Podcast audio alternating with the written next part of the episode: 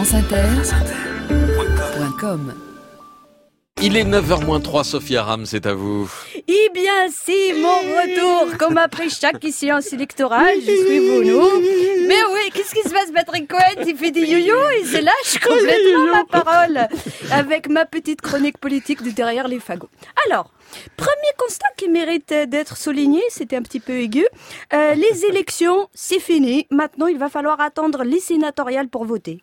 Qu'est-ce que vous allez faire d'ici là, mes amis Bon, l'avantage, c'est que Thomas Legrand et Brice Teinturier vont pouvoir se mettre à l'aquagym, hein, ça va leur faire du bien.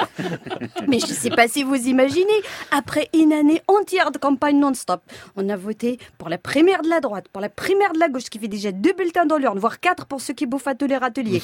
Ensuite, il y a eu le premier tour, euh, et puis le deuxième tour de la présidentielle, on est à quatre. Ensuite, il y a eu les deux tours de législatives, ce qui fait six. Et je vous parle même pas de ceux qui ont pris des procurations et qui vont devoir s'inscrire aux électeurs anonymes.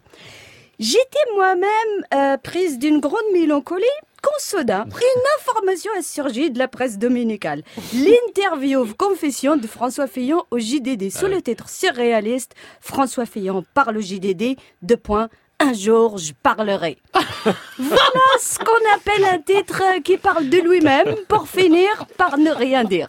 Dans le jargon journalistique, on appelle ça une montagne russe ou un coup d'épée dans l'eau, voire carrément pisser dans un violon. C'est comme vous voulez. Mais attendez, il n'y a pas que le titre qui soit surréaliste, parce qu'à la lecture de l'interview confession, confession euh, qu'après, euh, on apprend qu'après avoir accusé la presse, après avoir pointé des doigts les ordissements d'un cabinet noir de l'Élysée, puis après avoir accusé le président Hollande lui-même, l'homme qui le 6 avril dernier, ici même à votre micro Patrick Cohen, déclaré J'ai toutes les indications qui me permettront le moment venu de poursuivre ceux qui ont fait ça.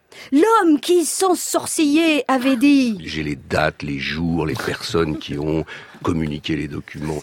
L'homme qui, droit dans son costume harnais, répondait à votre question, Patrick. C'est François Hollande qui a déclenché l'affaire Oui, bien sûr. Croyez-vous Mais C'est François Hollande. Bien sûr.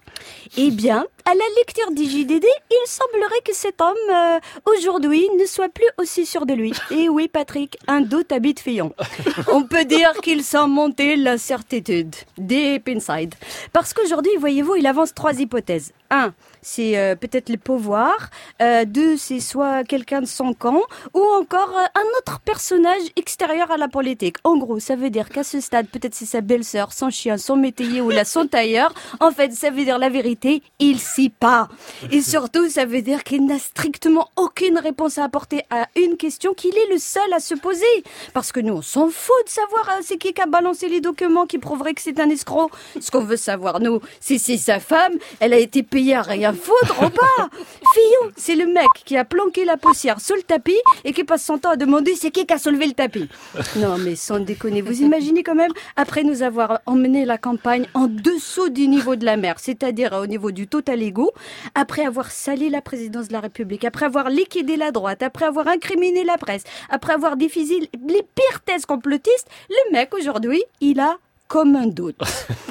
En revanche, nous, sur le fait qu'il soit prêt à tout, sans vergogne et sans aucune morale, on n'a plus aucun doute. Sophia Aram, j'ai envie de renouveler mon commentaire. Voilà. On va avoir des appels. Eh ben, tant pis. C'est comme ça.